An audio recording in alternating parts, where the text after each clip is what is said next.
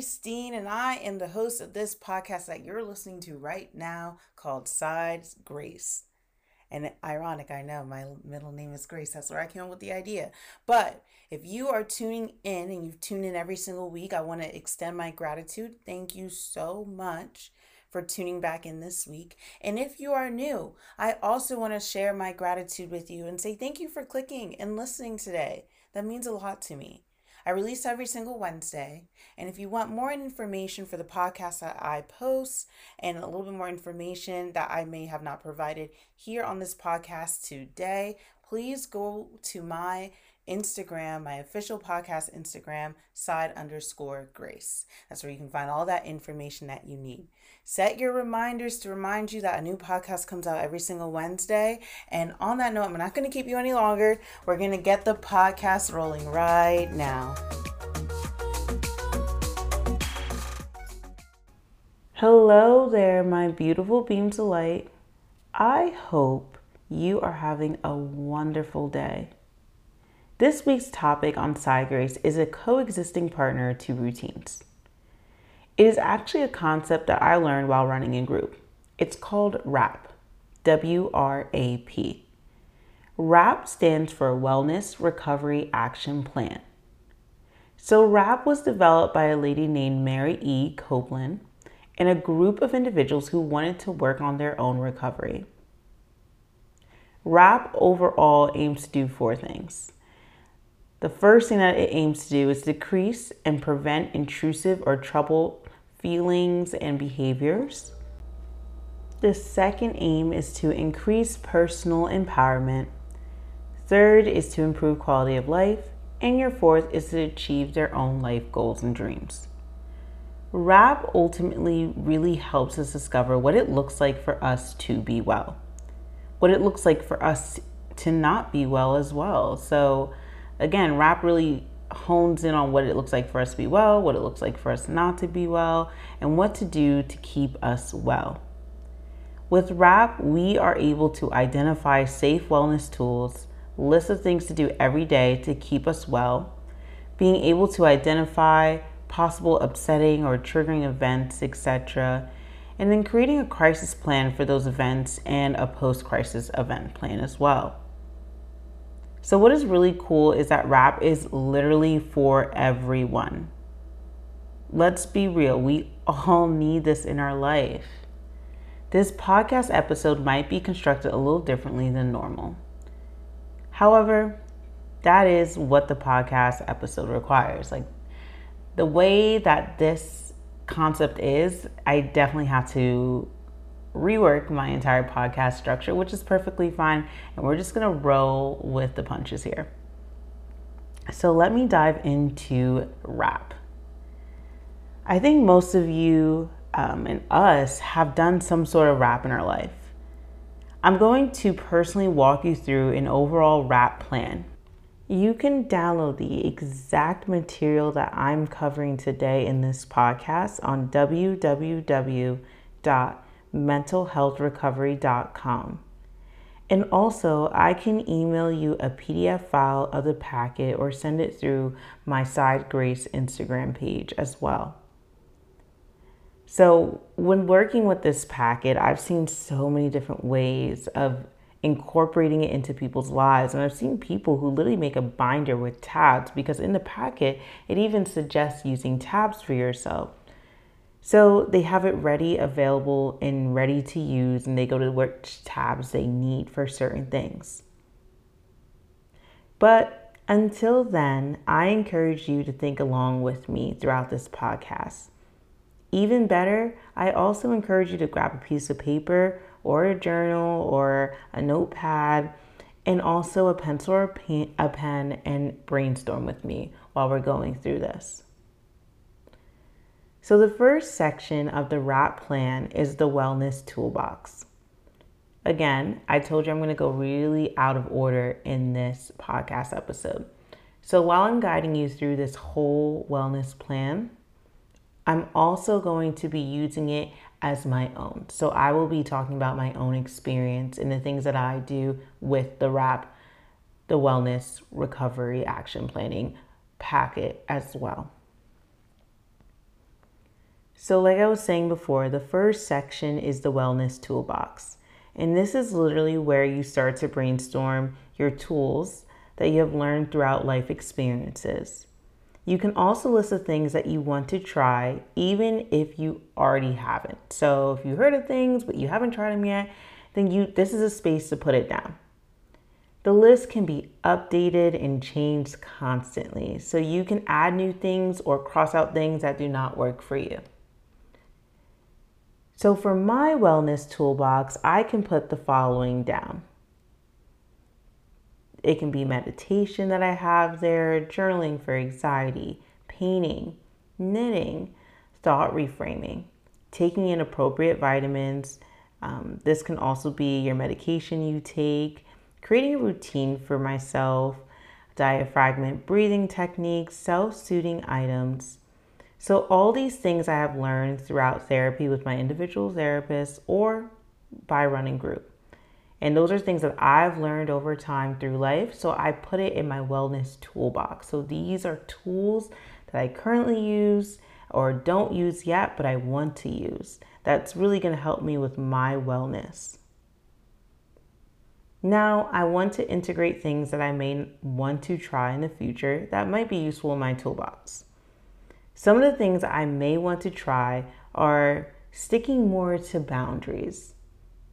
I love working on boundaries, but I can really, again, really uh, reestablish healthy boundary settings with certain people. So I would love to really focus on boundary setting in my wellness toolbox and also catching my emotional temperature as it rises. So there's this thing that we work on in group, and it's a t- thermometer.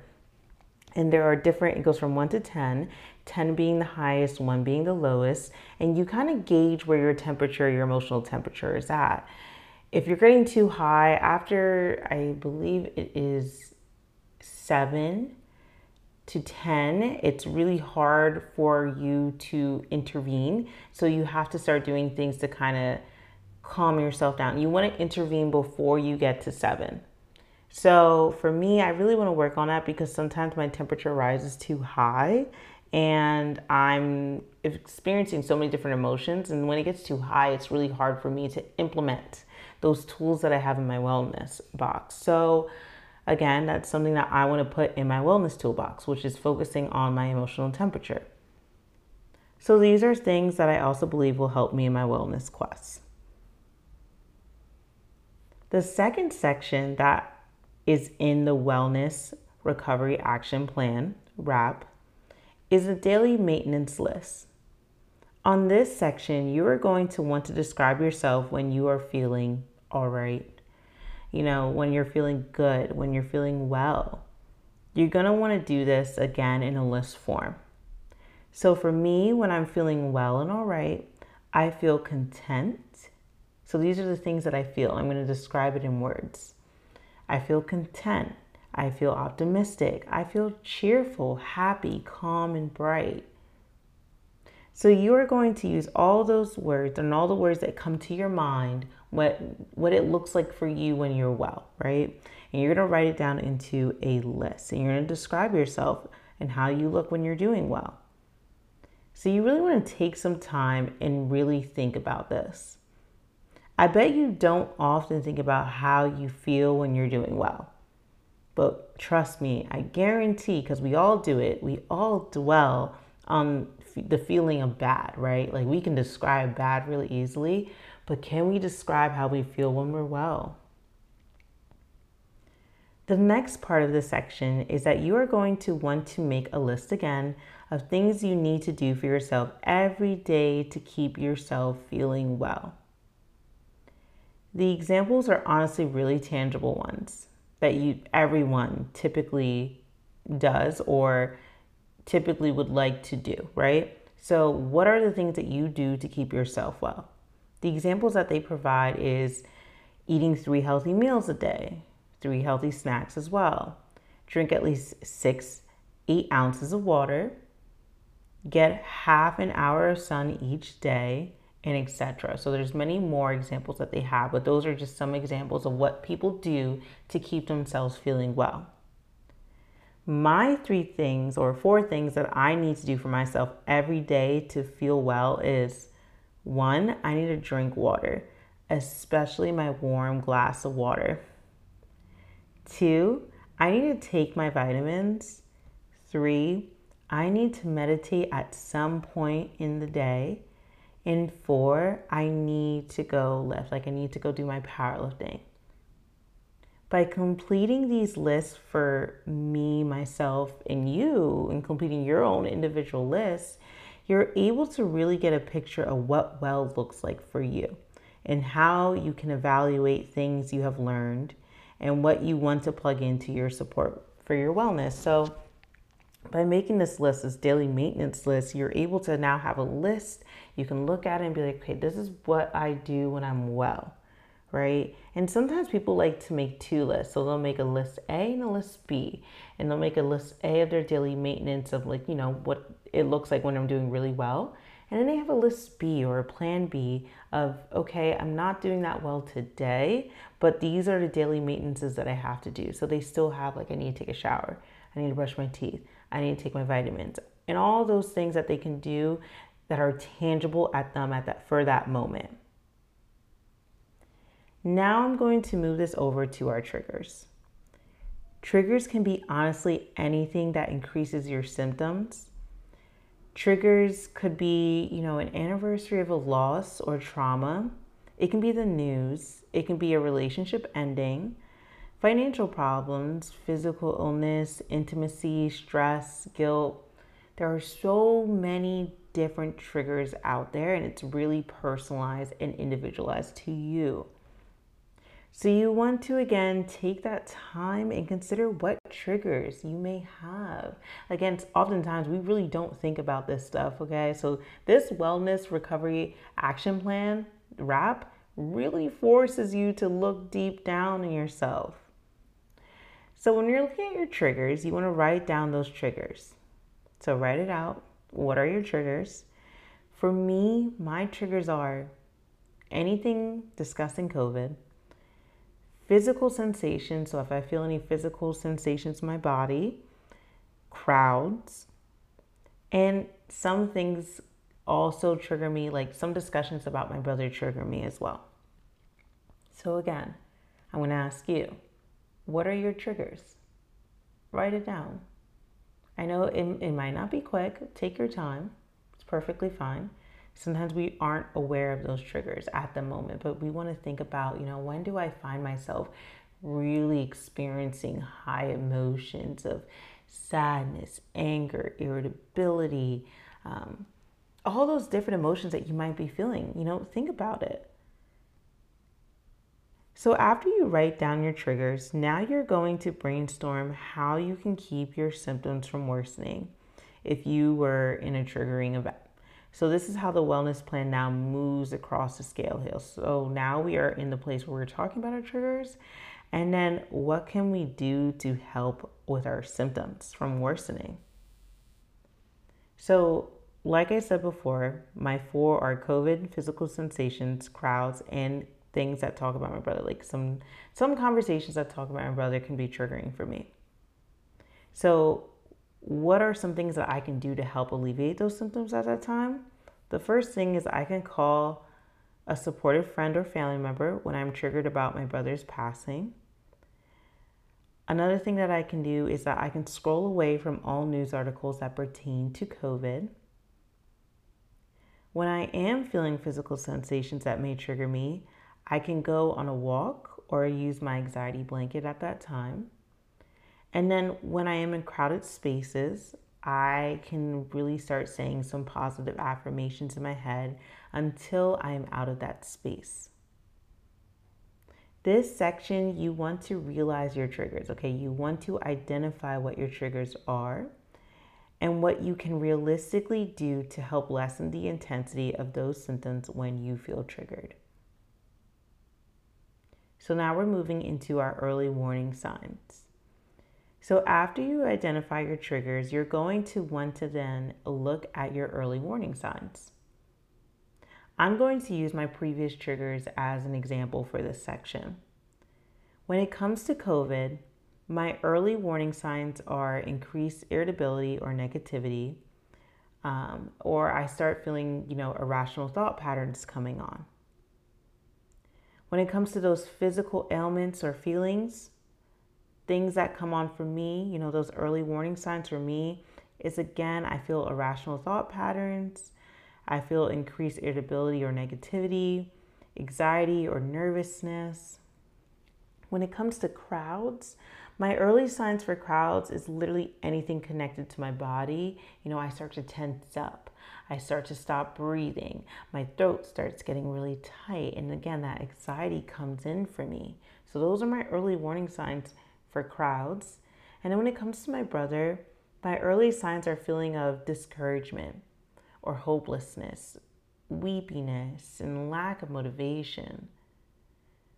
So, I want you now to look at your triggers and try to find your early warning signs. You want to use words, descriptive words, okay? It doesn't have to be as, you know, scholarly words as there are out there. You can use whatever words come to your mind or describe it. You can even just fully describe how you feel or the thoughts that come on for you. So you just want to start describing those early warning signs that are signs that you're being triggered. So now the next section in the WRAP is that what happens when things are breaking down? You know, when things are breaking down, what do we do? What are you going to do if you're just breaking down and you are hitting literally rock bottom? Think about what that looks like for you. For me, I know I am at rock bottom when I literally do not want to move at all. This has only happened a couple times, but when I refuse to leave my bed, I literally lose all hope. Like, I refuse to leave my bed, and the thoughts in my head, like, I don't even have thoughts. I just, I feel hopelessness that's when I know I'm at rock bottom because that's not typical for me. That's not something I usually do. Or another sign that, you know, I've really hit in, like I'm breaking down is when I wake up straight up in a panic attack during the night.